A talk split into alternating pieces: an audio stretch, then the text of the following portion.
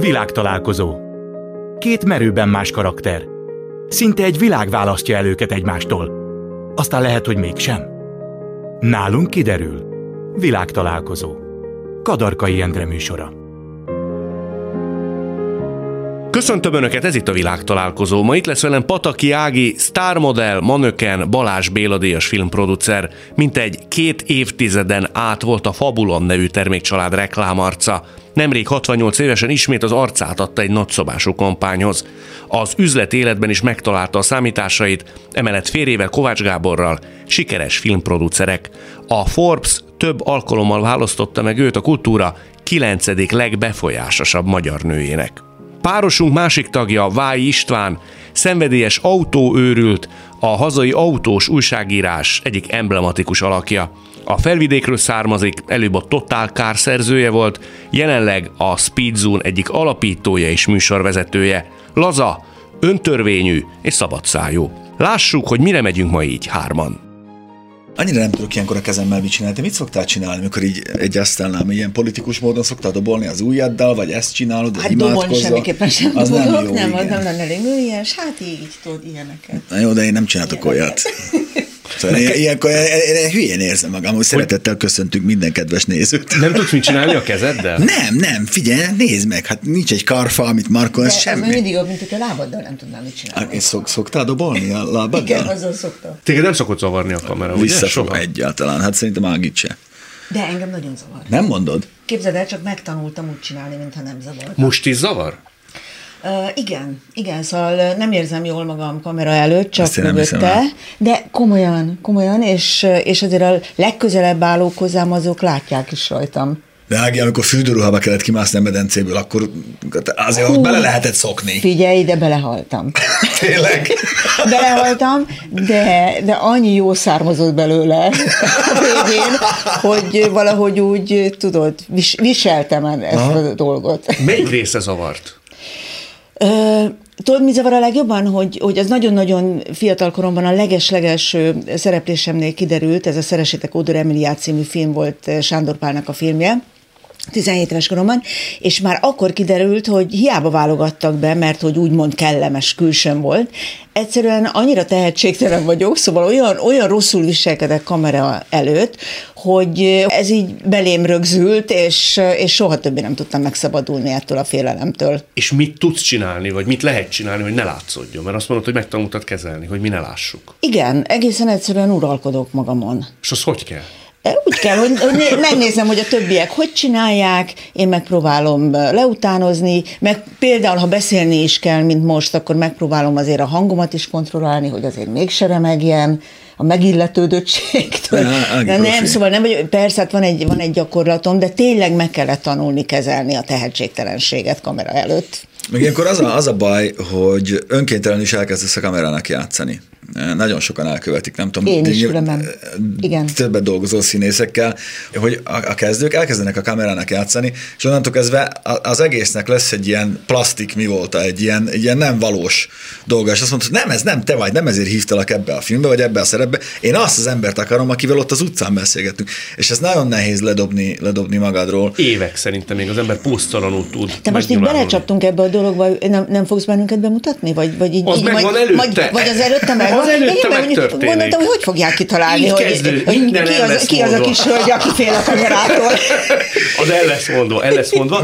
Néha ki kell kapcsolni. Én, én például azt szoktam, arra szoktam gondolni, hogy az nincs ott. Hát Hogy nincs- könnyű arra nincs gondolni. Ott. Tehát amikor nyolc lámpa van az arcodban, úgy aránylag nehéz azt gondolni, hogy, hogy nincs ott, de próbálok nem gondolni rá. Figyelj, akkor most tanultam valamit. Jó, hát nehogy már tőlem tanultam, mit kell csinálni a kamerák előtt, de én ez- erre szoktam gondolni, hogy nincs ott. Én csak az emberre nézek, akivel beszélgetek, vagy akivel éppen nexusba vagyok, mint hogyha nem lenne ott, és lehet, hogy ezért kicsúszik egy-két olyan szó, mert annyira megfeledkezem róla, hogy nincs ott a kamera, de ettől ez természetes. Az se zavar téged soha, vagy nem békjózott, hogy tájszólással beszélsz? Én magamat nem békjózom, az emberek békjóznak engem, meg próbálnak rám sütni, de igazából általában azok az emberek ö, jegyzik meg ezt, egyrészt ugye keverik a dialektust a rászólással, mm, meg a hasonló dolgokat, de mindig meg kell nézni, hogy ki mondja ezt. Ezek az emberek általában nem hagyták el a Budapest táblát. Szóval, hogyha tudnák, hogy a magyar nyelv mennyire, mennyire széles, mennyire változatos, mennyire gyönyörű a maga vidéki módján, vagy tájszólásos módján, akkor nem mondanának egy ilyet.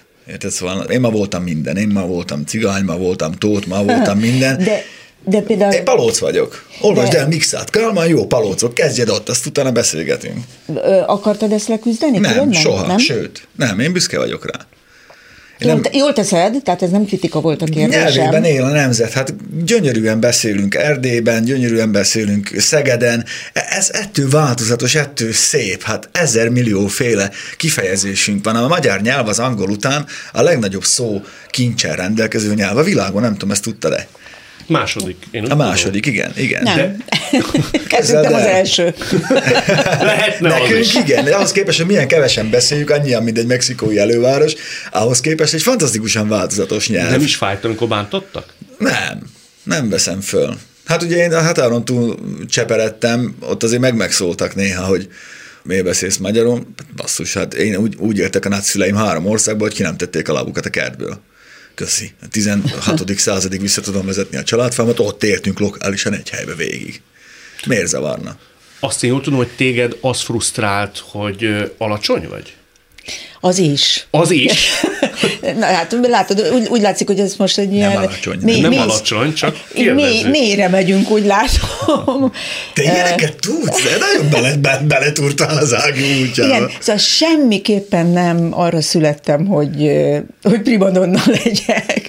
Na jó, hogy nem primadonna, de hogy, hogy színpadon lássanak engem, mert hogy nem vagyok elég tehetséges, de mondjuk nem is mentem színésznek, úgyhogy olyan nagy hibát nem követtem el az életben azzal, hogy, hogy csak modell lettem.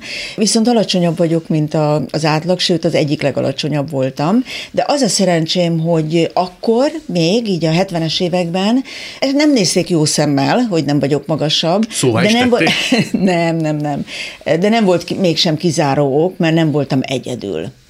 Tehát, hogyha valaki kellemes volt a színpadon, vagy jól csinálta azt, amit csinált, akkor azért alacsony. E- e- ekkora magasság, testmagassággal is ér, tudott De érvényesülni. ez az a fajta gátlás, ami egyértelműen belőled fakadt, vagy azért érezted, hogy másnak se lenne ellenére, hogy picivel magasabb lennél? Hát abszolút éreztem. Minden tervező arról álmodik, hogy két méteres nők mutassák be a ruháit. Aztán az egy másik kérdés, hogy mégis valami miatt rám is álmodtak ruhákat. Nyilván tudtam valamivel pótolni ezt a hiányosságomat, de hát ez nem kérdés, hogy minél magasabb egy nő, annál, vagy egy modell, annál jobban szeretnek rá dolgozni. Hát kérdezek már most én is, mindig csak te kérdezel. ez? Hogy jó, most nyilván ez, ezzel együtt tudsz élni, mert hát Istenem, hát van ilyen Danny DeVito sem magas, aztán mégis mekkora színész. Szóval. Kösz. Jó, azért egy szélső érték. Tehát, hogy most így helyre, helyre a volna. Tom komplexusaimat. Cruise is mondhatta volna. Na jó, az Ő egy kifejezetten kicsi férfinak, akkor mint egy kutya ülve. De hogy producerként, amikor Ott nem zavar a magasságom. Ott elengeded a hangod, és akkor igazából a, a, a határozottságoddal irányítod a dolgokat, megszervezed, vagy, vagy, vagy Nem. hajcsár vagy, vagy inkább kedves vagy? Nem, nem, egyáltalán nem vagyok hajcsár. Is ezt, egy- ezt mindenki így, így gondolja? Hát a férjem nem, de a producerségekért beszél rá. Igen. Nem, egyáltalán nem vagyok hajcsár, de, de mi ez ugye közösen űzzük ezt a szakmát, és teljesen szakmaiatlan lenne, hogyha mi üvöltöznénk, azért beszélek többes számban, mert min- minden projektben azért Igen. együtt vagyunk, az teljesen szakmaiatlan lenne. Tehát egy producernek nem az a dolga, hogy nehezítse az alkotók dolgát, hanem az, hogy, hogy megkönnyítse. Ez, ez, nem, ez nem jelenti azt, hogy halkan nem lehet határozottnak lenni. Tehát a, a, Na, ezt kéne, és, hogy és sokan üvöltve is lehet határozatlannak lenni. Sőt, aki üvöltözik, szerintem valamit, valamilyen bizonytalanságot takargat. Úgyhogy a kérdésre az, hogy nem, nem vagyok hajcsár. Van köztetek felosztás? Jó zsaru, rossz zsaru? Nem, nem, ilyen Nincs? típusú nincs. Van felosztás egyébként, mert van olyan munkafázis, ami nekem fekszik jobban, vagy nekem áll jobban, úgymond, vagy én szeretek jobban foglalkozni vele. Például a, a fejlesztés, például az előkészítés, például a könyvek olvasása, a döntés előkészítés, hogy mit vállalunk be, vagy mit nem vállalunk be. A, a Gábornak pedig, aki egyetemista kora óta a filmszakmában dolgozik, kisebb nagyobb megszakításokkal, ő meg a gyártást fogja össze. Az a, a, a munkadandárja, a nagy része, az igazi szakmai része az azért ráhárul. Ugye azt mondtad, Nem hogy szeretnék producer lenni. Figyelj, mert én, láttam, hogy tudom, hogy mivel jár a munkájuk, szóval ez egy, ez egy olyan lélekölő, folyamatos stresszben levő dolog, hogy összejön most ez ott lesz a helyszín, eljön az ember, megvan a világító. Bent maradsz a költségvetésben. Be, hát az meg ugye legfontosabb, hát az, igen. hogy most akkor fú, és hogyha valami nem sikerül, akkor már neked kattog az egyet, hogy ez most mennyi plusz pénz lesz, beleférnünk-e. Egy pár produkcióban azért részt vettem, és láttam, hogy ez mivel jár. Én nem szeretném csinálni, szóval kötélidegek kellene hozzá, meg egyszerűen egy olyan birka türelem, ami nekem nincs. Igen, nagyon fontos, hogy nyugalom kell hozzá, ami a Kovács Gáborban megvan, hogy kell néha olyan döntéseket hozni, ami fáj, de meg kell hozni a döntést. Melyik hozza meg ezt? Ő. Akkor Fáj, hát fájjon neki. Hát nem, hát végül is figyelj, innent, innentől vagy profi, hogy meg tudod értetni az emberekkel, hogy ez miért szükséges egy, egy filmnél, vagy akár, hogy ezt most ki kell hadnom, srácok. Tudjuk, hogy rohadt jó lenne a filmben, nagyon jó lenne tőle a mozi, de nem fér bele. Ezt értsétek meg. Most ha megcsináljuk ezt kedden, akkor ti csütörtökön nem kaptok pénzt nincs gázsi. Vagy, vagy ilyesmi. És e, ehhez, ehhez egy, nagyon egy, profinak egy, kell lenni. Egy, egy rövid példa, most fogják vetíteni az ATV-n, azt hiszem, hogy egy vagy két hét múlva a Fehér Tenyér című filmünket, aminek a Hajdu Szabolcs a rendezője. És ebben a filmben van, amatőrök szerepelnek benne, és ebben a filmben van két gyerekszereplő, a főszereplőknek a gyerekkorát játszák, akiket a Hajdu Szabi Kanadában lekasztingolt, és a, a forgatása Magyarországra hazahozattuk az egyiket. Megérkezett a gyerek nagymamával, Borsosáron, és az első forgatási napon azt mondta Hajdu Szabi, hogy ez a gyerek már nem az a gyerek, hiszen egy kamaszkorú gyerekről volt szó, aki az alatt az idő alatt, ami a casting és a forgatás között eltelt, Igen. egészen egyszerűen megváltozott. A szemében már nem azok a fények égtek, és a Hajdu Szabolcs azt mondta, hogy nem tudja ezzel a gyerekkel leforgatni. Ilyenkor egy producer, egy rossz producer azt mondja, hogy már pedig ezzel fogod leforgatni, hiszen itt a nagymama, a kisgyerek, a repülőjegy ki van fizetve, mindenki van fizetve.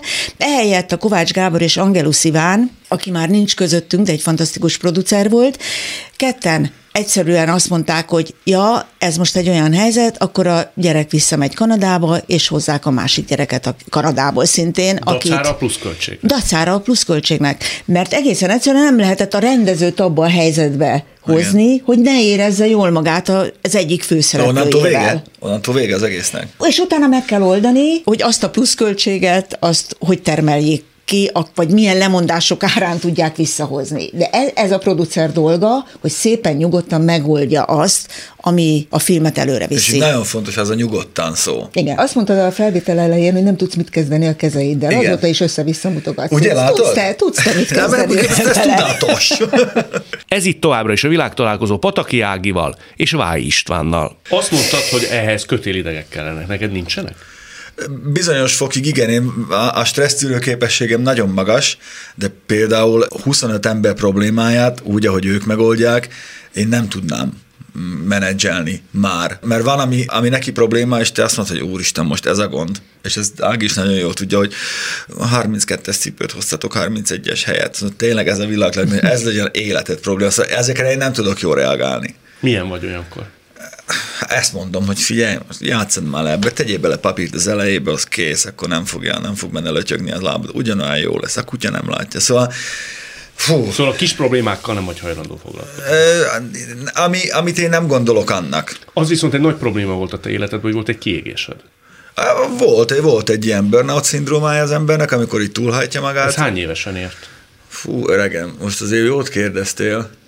32-33 körül, akkor nagyon nagy volt a hajtás, egyszerre 4-5 helyen dolgoztam, szóval tulajdonképpen a 24 órás munkanap az 24. De azt tudod, hogy miért csináltad? Tehát a pénz persze, kellett? Persze, hogyne, persze, persze. Hát akkor nagyon lapátolni kellett, volt egy hitelünk, gyorsan meg akartunk túl szabadulni, ez volt az ára, de utána már habzsidőzsi, az volt a nyugi. Akkor már nős voltál, és voltak gyerekek is, ugye? Még ez, nem voltak még nem gyerekeink. Voltak. De már a családot terveztétek, tehát ez az a korszak, amikor kell a igen, pénz. igen. Fél le akartuk tudni egyszerűen ezt a lakáshitel dolgot, mert, mert nem akartuk sok évig fizetni. Sikerült, megoldottuk, azóta megtanultam egy picit visszavenni, de én egy folyamatosan egy izgága ember vagyok, én nem, nem tudok nyugton ülni a seggemben, látod, most is jár a lábam, megy a kezem, de én csodálkozom, az ági, az rutinosabb ezekben. De mivel jár egy kiégés? Elveszíted a motivációdat. Tehát reggel fölkezd, és nem érzed azt, És semmihez nincs kedved a világon nem érdekel már az, amit csinálsz, már úgy érzed, hogy, hogy már mindent elértél, vagy, vagy egyszerűen nem érdekel. Nincs kedved semmit csinálni ezzel. Elveszíted a motivációdat. Nekem nagyon fontos, hogy mindig legyen valami, ami mozgat. És akkor mit csináltál? Mivel teltek ezek a hetek, hónapok? Hát nem volt az is sok hónap, mert azért függetlenül a munkát meg kellett csinálni. Nyeltem egyet, aztán mentem tovább. Erővel? Hát azért vagyunk férfiak, nem? Én úgy gondolom. Én még ezekben a régi módi dolgokban hiszek. Nem is szeretsz nagyon gyengének mutatkozni? Nem, nem, mert nem, nem azt várják tőlem. Se a családom, se, a, se azok, akik engem követnek, vagy engem ismernek. Hát te pont az az ember vagy, nem nagyon szoktál azzal foglalkozni, hogy mit várnak. Ez így van, viszont a másik oldalon meg valamiképpen meg kell maradnod annak az embernek, akit megkedveltek. Hát de akkor az már nem te vagy, az egy elvárás. Szerencsére én, én úgy alakítottam ki a saját magam karakterét, hogy ne kelljen nagyon eltérnem a hétköznapi énemtől. Szóval nyilván van egy ilyen narratíva ennek az egésznek idehaza, én egy picit ilyen nyersebben fogalmazok, izé, mert, mert én nem szeretem a, a körmöntfont mondatokba bújtatott kétértelmű dolgokat, amihez sajnos ebbe a szakmába azért azért ezt elég magas szinten művelik, nem csak a producerek. Nem, tudod, ez a, ez a, ez a Tudom. mikor be, be, becsomagoljuk a szaloncukrot. Diplomácia, hát, így hívják ezt. Mm, hát hívhatod diplomáciának is. Én az egyenes beszédet szeretem. Mert akkor tisztában vagy a másikkal, ő tisztában van veled, és az kész. De ez nem jár azon, hogy időnként megbántasz emberek? Ha dehogy nem. Magyarország kicsi ország, nem tudsz úgy lépni, hogy valakinek a lábára ne lépjél. És az nem bánt téged, hogy megbántottál valakit? Tudok elnézést kérni, tudom azt mondani, hogy ne haragudj, hiszen neked is mondtam, mikor nem tudtam ide jönni, hogy ú, és tényleg bűntudatom volt, mikor ott mentünk át a Vasco da Gama hídon tegnap előtt, hogy... Mert hogy egy felvétel elmaradt, és most... Nem, egy-kettő. kettő, jó, én most jó fejek akartam kettő. egy-kettő. Tudom azt mondani, hogyha, hogyha úgy érzem, hogy azt kell mondanom, hogyha bűnösnek érzem magam, vagy ha tudatosan bántok meg valakit, akkor tudatosan bántok meg valakit, annak oka van, de ha véletlenül, akkor nyilván tudok elnézést kérni. És ha tudatosan bántasz meg valakit, azt mivel kell, hogy elérje? Hogyha megbánt engem, vagy azokat, akiket szeretek. Ilyen egyszerű. Szóval, tettel? I, akár. Ha nem szeretem, én azokat, akik szeretek, azokat én szeretem megvédeni. Hiszen azért szeretem őket. Ági, te mersz gyengének mutatkozni? Abszolút. Igen? Igen. Nem szoktam egyébként, mert nem szoktam gyenge lenni. Nem szoktál? Vagy, nem, ritkán vagyok gyenge, de, de ha gyenge vagyok, megmutatom. Nem áll szándékomban egy más képet festeni saját magamról, mint amilyen vagyok. Azt nem mondom azt, hogy teljesen kontroll nélkül mindent kipakolok a világ elé, mert, mert egyáltalán nem, de amit kipakolok, az többé-kevésbé azonos velem. Én azt jól gondolom, hogy a te megismerkedésed, elolvastam a könyved, a te megismerkedésed. Úristen, de rendes vagy. Férfi létedre. Megismerkedésed a férjeddel, Kovács Gáborral, neked az egy az egy nagy felszabadító erő lehetett. Én ezt így fordítottam le magamba, hogy elengedtél egy csomó ilyen addigi fegyelmezettséget. Én ezt jól gondolom? Hogy jól hát, lazultál? Hát abszolút jól gondolod, igen. Én teljesen más karakter voltam előtte, de az nem jelenti azt, hogy előtte voltam gyenge, vagy most vagyok gyenge személyiség. Egészen egyszerűen csak végigmentem egy ilyen tanulási folyamaton. Egyszerűen megtanította a társam azt, hogy nem kell mindent halál komolyan venni. Vannak dolgok, amik ha nem sikerülnek, azokat el lehet engedni. Jó, te egy merre a... szívtad? Igen, igen, mind, igen, igen, igen, minden, minden a... Fú, de igazad van. Annyira, annyira, igen, annyira értem, nem, amit mondasz Tehát, hogy nem csak a sikereket éltem meg százszázalékosan, hanem a igen. kudarcokat is mindent. És ő megtanította arra, hogy, hogy a kudarcokat persze tudomást kell venni róla, de nem kell eltemetni magunkban, hanem fel kell dolgozni, minél hamarabb Igen. meg kell szabadulni hogy ettől kell a kérdéstől. Hogy keresel, keresel már, amikor mondjuk nagyon nagy kudarcok értek bennünket, mert mindenki életében vannak, vannak ilyenek, nem csak szép dolgokból áll az élet, akkor valamit mindig mondott, hogy de figyelj ide, nem a gyerekbeteg. Vagy nem, a nem, félig teli poharat néz Igen, mindig. nem történt semmi olyan, ami visszavonhatatlan, vagy amitől, amitől az életünk megváltozna, vagy amitől tönkrement volna bárki is hál' Istennek nem történt. Természetesen vannak olyan esetek, vannak betegség, haláleset, stb., de azokat is könnyebb feldolgozni egy olyan természettel, vagy egy olyan személyiséggel, amilyenné már váltam időközben Kovács Gábor mellett. Mondjuk csak KG-nak szoktam emlegetni. Úgy hívott, hogy KG? Igen. Mert az Instámra néha kiteszem, tudod, és olyan egyszerűbb valahogy így röviden leírni, annyira, de mindenki tudja már, hogy ki. Amit, amit mondasz. Szóval nagyon igazad van Ági ebben, hogy vannak horgonyok, amiket el kell dobni. Nem cipelhetsz magaddal örök életedbe, és kérdezted, hogy ez horgony, mert, mert horgony, és igen. akkor figyelj, add, add, addig rakod magadra, amíg el nem süllyed a hajó. Neked mi volt ilyen sokáig? Hát, jó, jó a kérdés sokáig bánkódtam dolgokon, amiket esetleg másképpen is csinálhattam volna. És ahogy Ági is mondja, egy nap úgy keltél fel, hogy tehát basszus, azok is az én döntéseim voltak, ha hibásak is voltak, inkább tanulok belőlük, Igen. hogy ne kövessem el őket. Én egy nagyon alapvetően egy, próbálok egy realista ember maradni, de, de ha nem, akkor inkább, inkább a félig teli poharat látom. Ugyanezt szoktam mondani a feleségemnek is otthon, mikor kicsit izé néha panaszkodik, vagy én panaszkodom valami, és akkor magamnak mondom, hogy basszus, jobban élünk, mint a világ 70 vagy 30, mindegy, sokan, van tető a fejünk fölött, van mit tennünk, a gyerekeink egészségesek, nekünk bajunk nincs, autónk van, tudunk menni nyaralni, mi a franca problémánk? A Kovács, Kovács Gábor szószólója ül mellettem. Ugyanez a világlátás? Ugyanez. Hát mi a gondunk, igen. gyerekek? Hát én voltam olyan helyeken a világban, meg te is láttam a nagyon sok mindent, hogy úristen, és azok az emberek is tudtak nevetni, akkor én ne tudjak? Én nekem legyen rossz hangulatom valami miatt? Valaki roncsa el az én hangulatomat, egy politikus, egy influencer, vagy valaki? Nem. Neked mondjuk a szüleid válása azért lehetett horgony, nem? Az, azzal azért megkínlódik az ember, mikor 12 évesen megkérdezik tőle, hogy kivel akar maradni, arra ugye nem vagy felkészülve 12 Te évesen. dönthetted el? Volt egy ilyen kérdés. Azért az nem volt kellemes. De el kellett telnie némi időnek, amíg én feldolgoztam ezt fejbe, ami akkor történt, és megértettem valahol mind a, mind a két oldalt, tanultam belőle, és én nem úgy élem az életemet, vagy a családi életemet, ahogy ők tették. Nekem ez egy jó iskola volt, hogy hogy ne csináljam. Úgy, hogy szeretem mind a kettőt, nyilván anyám, apám, de én nem akarok úgy bánni a gyerekeimmel, meg nem azt akarom nekik mutatni, amit ők mutattak nekem. Ők tulajdonképpen egymás ellen is villongtak, ha jól olvasok itt a Hát a sorokat? vállás az ritkán olyan, hogy nem villong egymás ellen az ember, mert nem azért válnak, mert olyan marha jó kijönnek.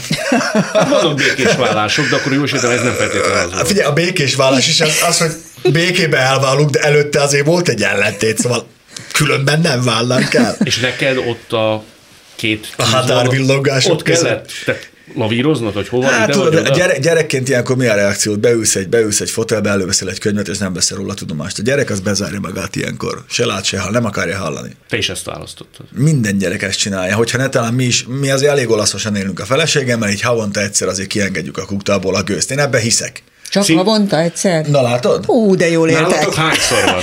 Hát nálunk az átlag heti egy. De, de legyen, nézd meg, Olaszországban van a legkevesebb vállás, mert ez megy, temperamentumosak, megmondják, ki- kibeszélik magukból a gondokat. Tök mindegy, hogy indulatosan, de kimondják. Itt nálunk mi van? Ó, inkább nem szólok. izé. Ami téged bánt, azt bent rothasztod magadba. Ki kell mondani, én ebbe hiszek. És te hogy döntöttél? Mert egyszer dönteni kellett a válláskor. E, Nyilván én édesanyámmal maradtam, ott maradt a lakás, akkor a hugom még kicsi volt, anya dolgozott, én a hugommal foglalkoztam, nekem azért az öt év az kiesett a tínézser koromból, ez a 12-től 17-ig, mert a hugommal kellett foglalkozni, iskolába vinni, elmenni érte, papírírószerbe fizet, lecke, stb. Utána viszont én masszívan kompenzáltam, szóval nekem egy olyan fiatalságom volt, hogy nem tudsz mondani dolgot, amit én nem próbáltam volna ki. Én, én nekem egy jó gyerekkorom volt, ennek ellenére így Hogy gondolom. ne próbáltál volna ki az annyit jelent, hogy időnként még a törvényesség határát is Ha átlépted? hogy ne? Ha persze. Randalíroztatok? Is. Akkoriban a felvidéken azért a 90-es évek végén azért az erősen Texas volt, szóval itt, volt a, itt, itt volt a mindent lehet földje Magyarországon, meg a posztkommunista államokban. Hát De mondja egyet, ami még mondjuk nem sérti a büntető kategóriát, és te De már akkor is elévült, úgyhogy elévült bármit év, mondhat. Igen, hát hányszor leléptünk a rendőrök elől, motorral, autóval kergettek, nem kaptak el, hogy csak a finomabbakat említsem, de na mindegy, maradjunk ennyire. De volt arra esély, hogy te elkallódj, vagy félrecsusszon az Persze, életed? én azért jöttem el otthonról. Mert ha ott maradsz, akkor Én úgy gondoltam akkor, hogy ha ott maradok, ahol nincs munka lehetőség, vagy nem tudom azt csinálni, amit szeretnék. Nagyon sok ö, osztálytársam, vagy ö, korosztályomban nagyon sok barátom ö, elment, és ö, nem bánták meg, hogy így döntöttek. Azért az nem egy, nem egy teljelmézzel folyókánál volt ott a határ mentén, ott Borsod másik oldalán a 2000-es évek elején, úgy nagyjából nem nagyon tudtál mit kezdeni magaddal. mi lenne most belőled, ha akkor nem eszmélsz? Hát lehet, hogy osztanám az észt a kocsmában a sör fölött. Egy nagyon okos ember, aki ott helyben van, és így elsorvad. És Nem elfuss tudom. el át élettel. Hát biztos, hogy valamit próbáltam volna kezdeni magammal, de, de én úgy gondoltam, meg most is úgy gondolom, hogy, hogy akkor még el lehetett menni szerencsét próbálni egy szátyorral a, a nagyvárosba. Én onnan Pozsonyból mentem, onnan kerültem ide. Mindent csináltam. Én nem félek attól, hogy valamit tenni kell. Nem érdekel, hogyha ledobnak, én hónaptól elmegyek targoncázni a Tesco-ba, nekem tök mindegy. Csak keressem meg azt a pénzt, ami az élethez szükséges, és a családomat el tudjam tartani. Nincsenek ilyen skrupulusáim, hogy jaj, én most akkora nagy ember vagyok, vagy elhiszem magamról, hogy, hogy, hogy erről beszéltünk is az előbb, hogy én több lennék bárkinél. Nem hiszem. Mindenki egyforma. Mondom, hogy lehet, hogy akit éppen elküldesz anyázva a kommentmezőbe, holnap az műti a szívedet. Soha nem tudod, hogy, hogy mi lesz. Ági, neked hm. volt olyan korszakod, amikor, mert szinte úgy, hogy mondjam, papírformaszerűen adódhatott volna, és hogy ugye elhitted, hogy a lábaid előtt hever a világ. Nem, nem, nem, nem, so, nem sose hittem el. De nem is hevert ott a világ soha. Hát azért. Hát figyelj, persze jobbak voltak, a, több, nagyobb szerencsém volt, jó család volt, tehát normális, egy, egy középátlagos családból, de egy nagyon, nagyon stabil családból jövök. Tulajdonképpen minden sikerült eddig, az összes karrierem sikeres volt, amikbe eddig belecsaptam. Igen, nagyon sokszor szerencsés voltam az életben, de hát azért azt, azt tudjuk, hogy a szerencsé magában pont nem ér semmit. Fel hogyha, kell ismerni, élni Igen, kell hát vele. nagyon, nagyon sok minden kell ahhoz, hogy a szerencse érvényesüljön. Szóval igen, papírforma szerint én egy, én egy nagyon-nagyon szerencsés ember vagyok, és nem is voltak igazán, tényleg nem is voltak igazán nagy megpróbáltatásaim az életben. Most ez nem azt jelenti, hogy a privát életemben nem voltak, mert az összes mhm. vállásomat megszenvedtem. De... Erről majd még beszélünk, mert a könyvben azért ez részletezve van. De, de ahhoz, hogy érvényesüljek, ahhoz, hogy megteremtsem a saját egzisztenciámat, ahhoz, hogy, hogy saját lábon álljak, ahhoz, hogy ne legyek kiszolgáltatva, ahhoz, ahhoz nem vezetett túl göröngyös út, de az nem jelenti azt, hogy az ölembe hullott minden. Neked arra nézve, volt valami szándékod, vagy valami bizonyítási kényszeret, hogy te nem csak szép vagy, hanem okos is? Volt igen, benned ilyen, hogy én ezt igen, igen. Volt egy, egy német tanítónénim, aki valaha szebb időket látott, és, és a, de mindent államosítottak, amilyen volt, és nyelvtanításból, francia, francia és német nyelvtanításból tartotta fenn magát, Váci utcában lakott, és egyszer, amikor nem készültem fel a német órára, akkor azt mondta a tanárnőm, hogy hát nem baj, Ági, te olyan szép vagy, hogy te abból is meg fogsz élni, nem baj, ha nem Aha. tanulsz meg jól németül. Megütöm? És nagyon, igen. nagyon. Tehát, hogy, hogy ez, ez egész életemre egy egy, egy útmutató tulajdonképpen, és ez a német tanárnő, ez egy iszonyatosan intelligens és okos csaj volt, és biztos, egészen biztos vagyok benne, hogy amit én ma már értek, hogy miről szólt ez a mondat, ő azzal a szándékkal igen. mondta ezt a mondatot. Igen, és nem azért mondta, hogy semmiképpen ne tanuljuk. Tudta, hogy te megérted, amit ő... Igen, igen, igen. igen. Feltételezte róla, igen, hogy megértem, és meg is értettem, és, és mindig is, mindig is célom volt az, hogy ne a, ne a libák közé tartozzak. És ráadásul ebben a szakmában, ahol egyébként semmivel nincs több liba, mint más szakmákban, félértés ne essék, de ebben a szakmában ez egy olyan szakma, amihez mindenki valamilyen előítélettel közelít, és én egészen egyszerűen mindig, mindig ezekkel az előítéletekkel elé csaptam, vagy vágtam azzal, hogy megpróbáltam egy normális, értelmes, teljesen elfogadható személyiség maradni. De ezt úgy kell elképzelni, hogy nem tudom én, erőltetett menetbe elkezdtél olvasni, nyelvet tanulni, figyeltél arra, hogy intellektuálisan is fel legyél vértetve? Igen, ma már természetesen nem erőltetem az olvasást, mert szeretek olvasni, és magamtól olvasok, de 18 éves koromban, amikor, vagy 17, 18, 19 éves koromban, ebben volt egy szándékosság. Tehát elkezdtem egyébként olyan könyveket is olvastam, amit egyáltalán nem akkor kellett volna olvasni, hanem, hanem később. Egészen egyszerűen csak sznobizmusból. Igen. Tudod, tehát, hogy akkor minden filmet megnéztem, minden magyar filmet megnéztünk, így így a baráti társaságommal együtt. Tehát fontos volt nekünk az, tizenéves korunkban, hogy tájékozottak legyünk, hogy benne legyünk úgymond a körforgásban, hogy, hogy Dostoyevskit olvasunk, hogy Jancsó Miklós nézzünk, hogy amit akkor szerintem nem is a helyén kezeltünk, tehát nem is értettük igen, meg igazából. Jó, tehát ezek a dolgok később kerültek a helyére. Ilyen értelemben tulajdonképpen egy megfelelési kényszer azért volt bennem, saját, saját, saját, maga, magam. igen, saját magamnak akartam Ebből a szempontból megfelelni. viszont... Mert tudod, állati könnyű nem olvasni, meg nem... Az lesz a legkönnyebb. Igen. De ebből a szempontból az, hogy stigmatizálnak, mert ebben a szakmában mindenki stigmatizálnak nagyon-nagyon hamar ebből a szempontból, az, látod, erről beszéltem, az a te motivációd volt, hogy te ezt a bélyeget magadról lemosd, vagy, Igen, vagy és ez, ezért kell lesz, hogy legyen mindig egy motivációd. Mert nyilván a, a csinos nőknek törvényszerűen ostobának kell lenniük. Ezt nem Igen. tudom, még hülye találta ki. Meg vagy, lehetett volna csak jól férhez menni, nem? Vagy, vagy, vagy alapvetően lehetett volna, igen, lehetett volna azt is, de hogy, de hogy szerintem ezt az ostoba férfiak találták ki, akik nem tudtak beszélgetni egy okos, csinos nővel mert nem ért hozzá fel intellektuálisan, és akkor azt mondta, hogy szép ez ostoba, pedig nem. És ez, ez szerintem egy hatalmas nagy bútaság erre rákenni ezt az egészet, ez egy hiba. Nekem egy pasi legyen érdekes és izgalmas. És hogy ez miből áll össze, hát annak Itt ezer, hashtag, ezer, hashtagek. Figyelj, ezer variációja van. Hogyha nagyon le akarom egyszerűsíteni, és ha azt szeretnéd, hogy egy, mond, egy szóval válaszoljak, legyen érdekes. Legyen, tehát ne unatkozz mellette, hát lepjen se, meg. A igen, semmiképpen. a semmiképpen. Elég unalmas vagyok én magamnak. De miért mondasz ilyet? Ne, nekem kell, aki szórakoztasson. Igen, és Jean-Paul Belmondo lelkű Alain Delonra gondol tulajdonképpen, azzal azért kiegyeznének szerintem. És általában te választottál, vagy téged választottak? Hú, ez jó kérdés. Hát...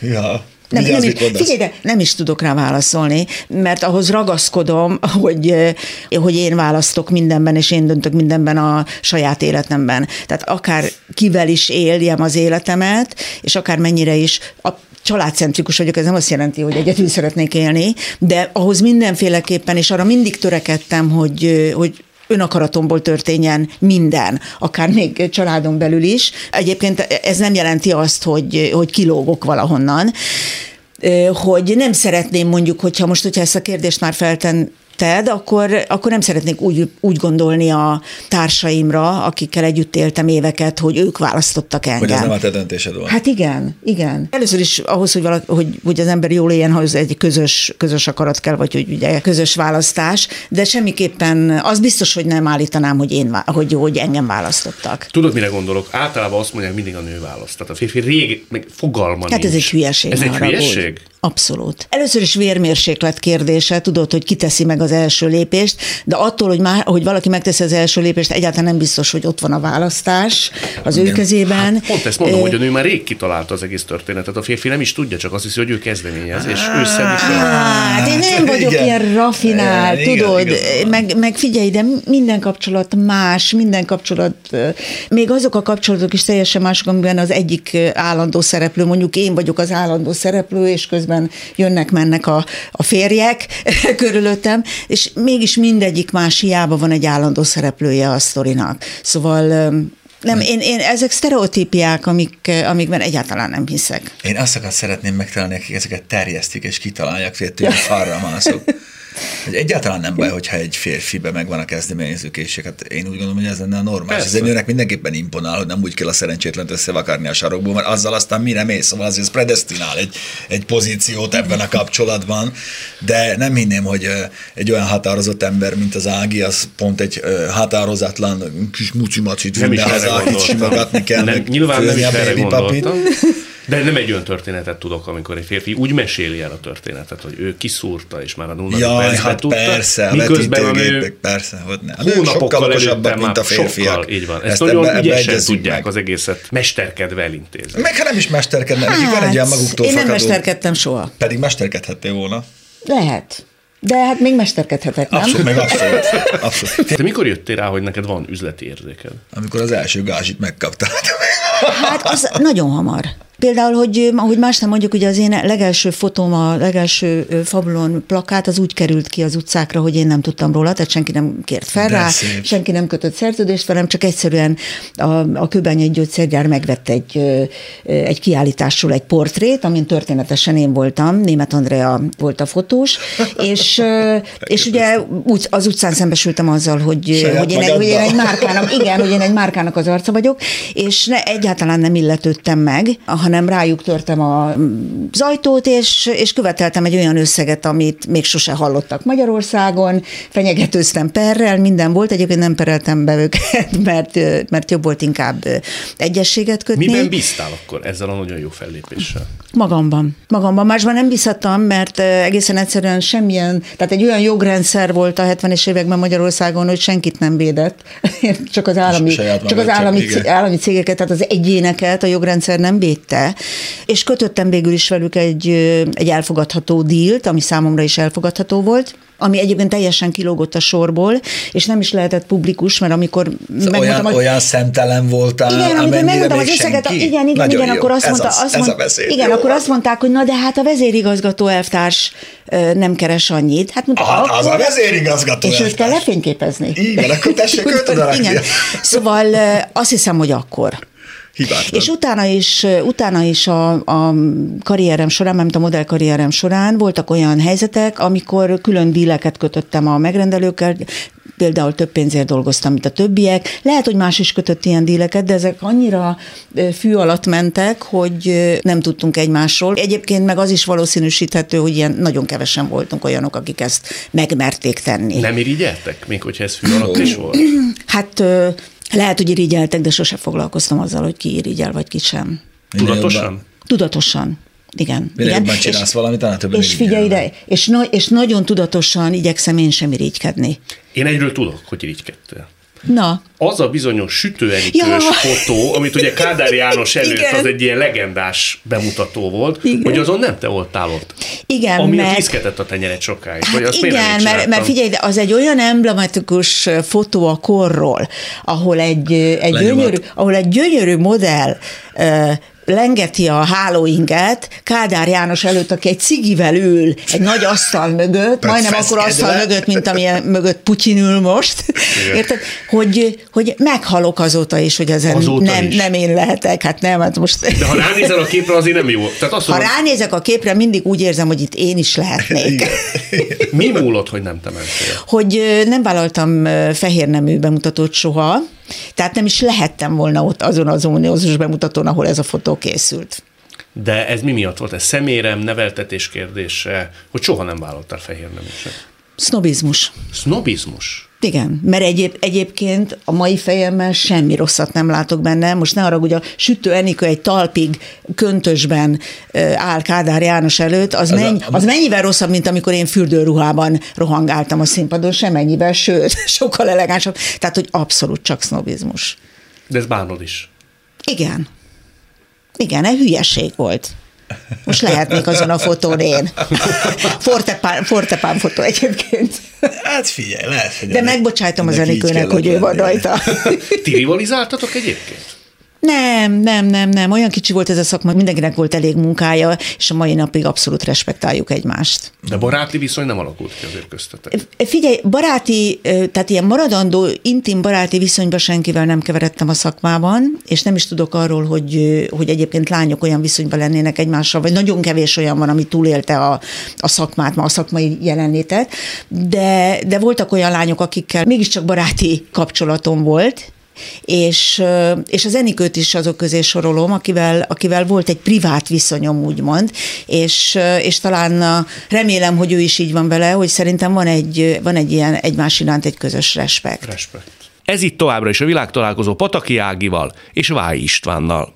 Ha már pénzről, üzleti érzékről beszéltünk, volt egy interjú, amiben egy fél mondat elhangzott, nevezetesen, hogy te lehetnél milliárdos is, Hát ezt nem mondtam. Csak nemet Sokkal mondtál, gazdagabb. Nemet mondtál dolgokra. És most ne is menjünk bele ennek a nem politikai szétszálozásába, de hogy ilyenkor milyen kompromisszumot köt vagy nem köt az ember, mi az, ami életbe lép a fejébe, amikor egy ilyenről dönt? Figyelj, nekem ugyanúgy elveim vannak, ahogy az Áginak, ami erről nem vállalja, vállalta annak idején a fehér neműzést, én ugyanúgy nem megyek el a média kurvának a bulvárlapok címlapjára, ilyen egyszerű. Mit kellett volna csinálnod konkrétan?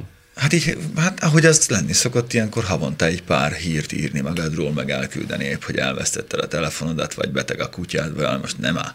Nekem erre nincsen szükségem, én nem akarok híres ember lenni így. De ezek ügynökségek voltak, ez egy nagy rendszer volt, amely szeretett volna felhasználni? Persze, persze, de ez nem egyszer fordult már, én tudok nemet mondani, szóval az én egy nyakas paraszt vagyok ebből a szempontból azt csinálom, amit én jónak látok a saját magam felé számára, hogy ne köpjem már magam szembe a tükörbe. Mennyi volt a legtöbb Reggel. pénz, amire nemet mondtál, ha ez még elmondható? Nem több millió forint. Több millió forint. De nem, nem, is, nem is fájt a szíved utána, amikor letetted a telefon? Nem. Nem, egy pillanatig se ezt a döntést meghoztam, nekem ez ennyit nem ér. Ugyanúgy, ahogy, ahogy Ági is egy self-made man volt már a, már a, a, a 80-as évek végén, hiszen erről beszélt most a self-management, az már akkor ki volt találva, csak még nem így hívták. akkor még a musz is hub volt, tudod, a plázs az meg strand. Csak most már így kell mondani. Szóval ezek a dolgok működnek. Én, én azt csinálom mindig, amit én helyesnek gondolok magam felé. Én magammal akarok tisztában lenni, meg egyensúlyban, én nem az egész világgal, azt nem lehet. És hol vannak azok a cölöpeid, amelyek így körül vannak bástyázva, vagy amivel körül vagy bástyázva. Tehát ilyen erkölcsi tartóoszlopok, amelyeket nem szeretnél átlépni, vagy átvágni. Figyelj, nem azt mondom, hogy szent vagyok, mert senki sem az. Csináltam én is olyan dolgokat, meg hoztam meg olyan döntéseket az életben, meg csinálok most is, meg valószínűleg fogok is, amikre nem vagyok büszke vagy amik nem illeszkednek a társadalmi, szigorúan vett társadalmi normákba. De, de például az, hogy segítek annak, aki, aki, aki rászorul, vagy én, én nagyon empatikus ember vagyok, ez nem, ezt sokan nem tudják rólam, de én szeretek segíteni azokon, akik valamilyen problémába keveredtek, vagy olyan helyzetben vannak az életben, amiben már én is voltam, és ez nagyon fontos, mert pontosan tudod, hogy mit él át az az ember.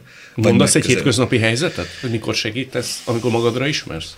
Mondok egy hétköznapi helyzetet, nagyon hétköznapi helyzetet. 15 éves korom volt a dohányzom, amikor azt látom, hogy oda jön a reptére hozzá valaki a dohányzó boxba, hogy nincs ciget véletlenül, akkor pontosan tudom, hogy én is jártam már úgy, hogy megőrülök, hogy rágyújtsak, négy órája ülök a repülőn, akkor segítek. Vagy ha valaki most tényleg nem akarom ezt előhozni, de most ugye a háború kapcsán is én, én segítettem embereknek átjutni a határon, másik országba eljutni, esetleg új életet kezdeni.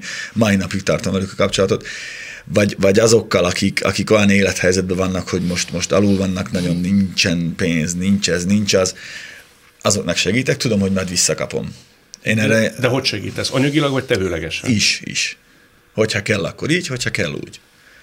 Nagyon sokat tud számítani neked, aki, aki elvesztetted a hited az egész emberiségbe, hogyha valaki csak oda azt mondja, hogy figyelj, gyere, ígyunk meg egy kávét. Már az rohadt sokat számít. És azt mondod, hogy visszakapod? Mindig visszakapod? Mindig. Mindig. Ha más nem, akkor, akkor figyelj, egy gyerek otthonba elmegyünk minden évben, és ez nem veri nagy dobna, az ember nem teszik ki a Facebookra, nem rátartozik. Autóztatunk, hátrányos helyzetűekkel foglalkozunk vannak gyerekeim, neked is, neked is vagy azért, amikor, amikor látod a 9-10 éves kisrácokat, akik te voltál ezelőtt 30 évvel, vagy 40-nel, hogy ott vigyorog és boldog, az egy akkora elégtétel, hogy ezt tudod, hogy neked egyszer odafent jóvá írják, és akkor nagyjából talán, ha, ha jó balanszírozik a mérleg, akkor, akkor ott maradok. Milyen érzékeny ember vagy? Én abszolút ebből a szempontból nagyon. Mégis, pedig nem látszik rajta. Nem, lát, ne, nem, nem gondoltam. Ne, nagyon empatikus. De még a tekinteted is bepárásodott, amikor a gyerek otthonról Figyelj, figyelj, anyám dolgozott, dolgozott egy ilyen SOS központban, ahol, ami egy ilyen átmeneti központ, ahol a szülőktől elvett gyerekek addig vannak, amíg el nem kerülnek a gyerek otthonba. És hát akkor már több mint húsz éve egészségügyi nővér volt, de itt meg ő is csak egy fél évig bírta. Ugye a, a cigarettacsikkel volt ott a hátul kisrácok, akik a kabátgomnak örültek akkor vittem nekik egy marék kabátgombot, hogy tudjanak komfocizni. Annak örültek, mert a büdös életben egy kabátgombjuk nem volt, mert ott tanulod meg, hogy milyen az, amikor félig üres a pohár, és ekkor jön elő, hogy ehhez képest tehát mi úgy élünk, mint Marci Hevesen, nem áll. Ezekre szoktad is magad emlékeztetni? Nem kell, ez mindig megmarad. Megmarad? Abszolút. Abszolút. Tehát vannak, Ági is tudja, jó, vannak olyan pontok az életbe, amiket ezt nem tudsz elfelejteni. Mikor már azt hogy elfelejtetted, akkor is előjön egyszer-egyszer, és tű pontosan emlékszel mindenre, igaz? Hát figyelj ide, én a megalakulása óta, vagy létrehozása óta Csányi Alapítvány a gyermekekért egy ilyen tehetséggondozó alapítvány, amiben a kurátor vagyok, és, és de, de a kurátorok részt is vesznek a, a munkában, és tényleg nyomon követjük szinte minden gyerek sorsát, és a beválogatásokon készül mindig, készülnek riportok a családdal, meg, meg ugye kimennek felmérni, mert a kritérium az, hogy bekerüljön valaki, hogy hogy hátrányos helyzetű legyen. Hogy a hátrányos helyzet meddig tud lefele menni. Bizony. Az egészen döbbenetes. Hogy, hogy, hogy gyerekek hogy élnek, vagy családok hogy élnek, azt így, azt így megtapasztalni, ha nem is a saját bőrödön, de mégis megtapasztalni azoknak a bőrén, akikkel kapcsolatba kerül az ember, az tényleg dermesztő. Valahogy ez a lelkednek tesz jót ebbe a mocsokszárba, amiben dolgozunk, és médiának hívják. Hm. Kicsit talán tisztítja a lelkedet, bocsánat, de én Igen. ezt így gondolom. Így van. Annyira rossz véleménnyel vagy a médiáról? Nagyon. Milyen önző, törtető, vagy mi a baj? Önző, manipulatív, törtető, nyilván szükség van rá, de nagyon ritkán objektív, minden, minden érdekek mentén történik, minden érdekek mentén mozog, és nem őszinte. Nekem ez fel legjobban. Hogy amikor hallom az újságírókat a parlament folyosóján beszélgetni, aztán elolvasom, amit írtak, vagy hallom őket egy autóbemutatón véleményezni azt, amiben éppen ültünk, és aztán elolvasom azt, amit írtak, és rácok, hát nem ezt mondtátok. Mást beszélek, mint amit... Ah, én ilyen nagyon... Én, én szeretem, Egyenes, én szeretem az egyenes beszédet, érted? Hogyha, hogyha azt mondtad volna, hogy jön az Ági, én tudtam, hogy ki ő, én azt mondtam, hogy figyelj, nem akarok az Ágival beszélgetni, akkor megmondom neked, mert én nem bírom a lényét.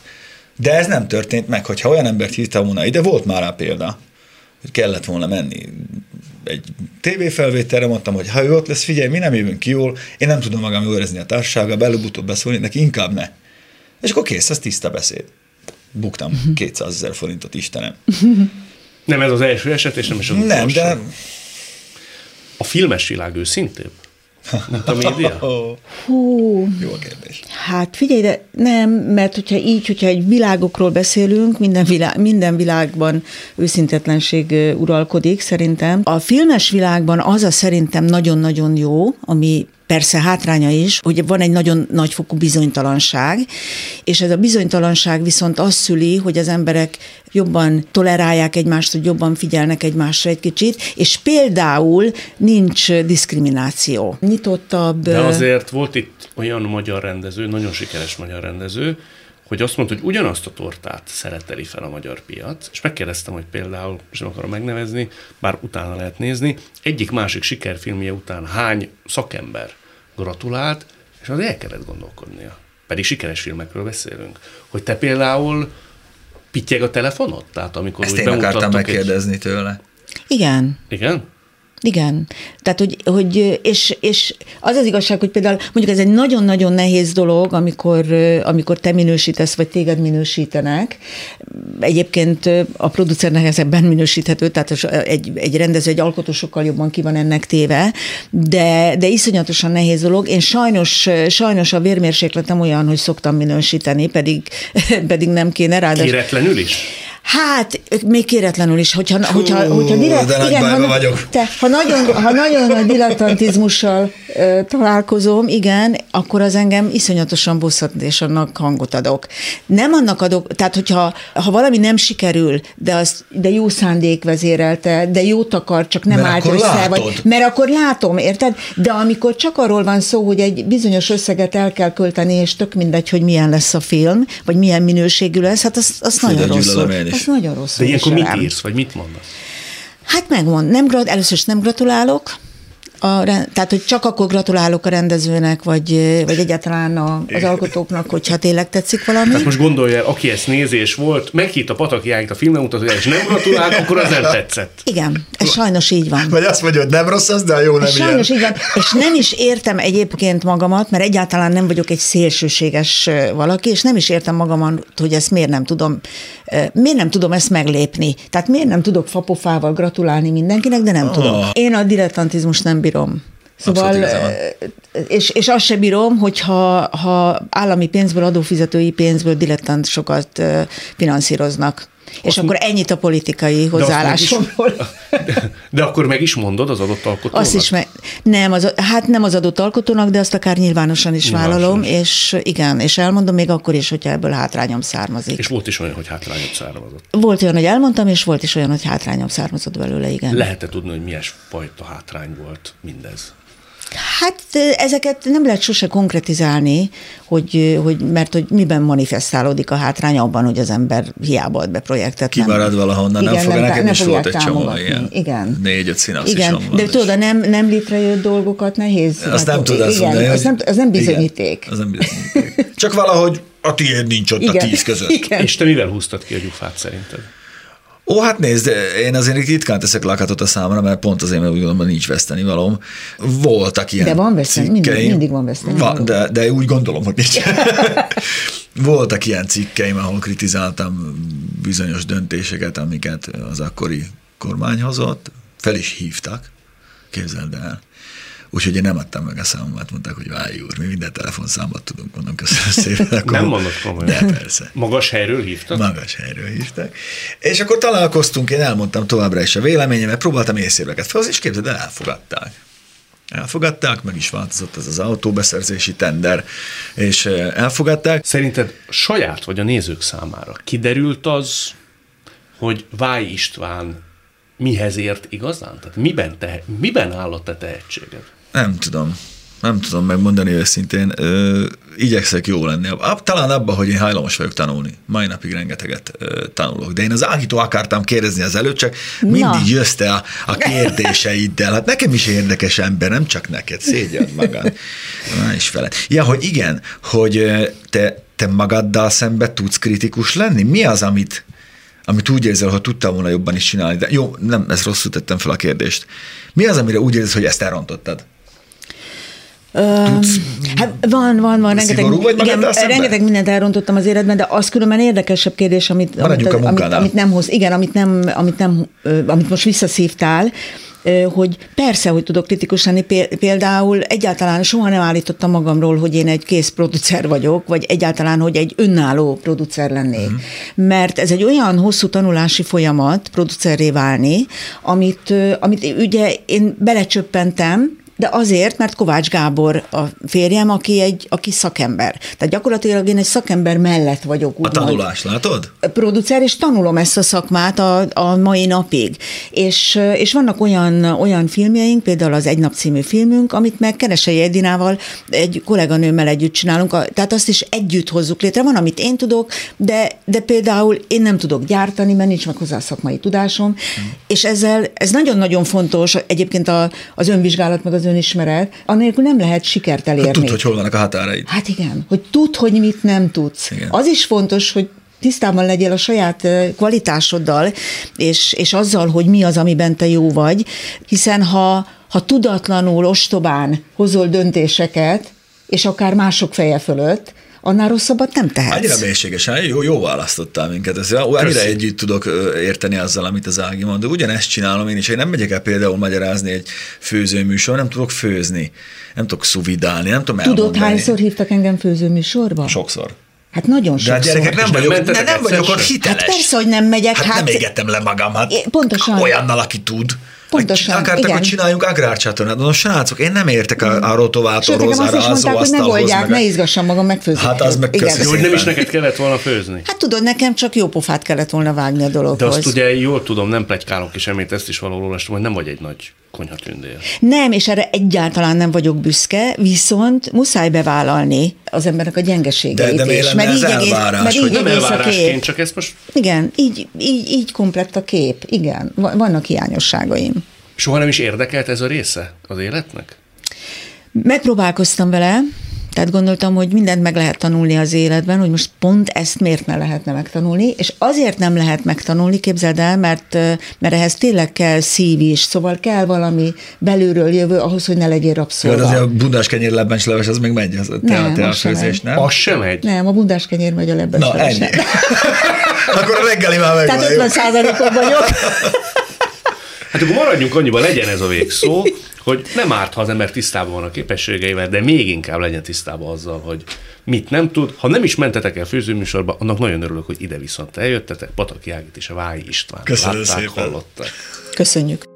Világtalálkozónkat nem csak hallgathatják, de végig is nézhetik. Iménti beszélgetésünk hamarosan már látható lesz YouTube csatornámon is. A mai adás létrejöttében köszönöm Varholik Zoltán és Rózsehegyi Gábor segítségét. Találkozunk jövő szombaton itt, a Klubrádióban. Viszont hallásra!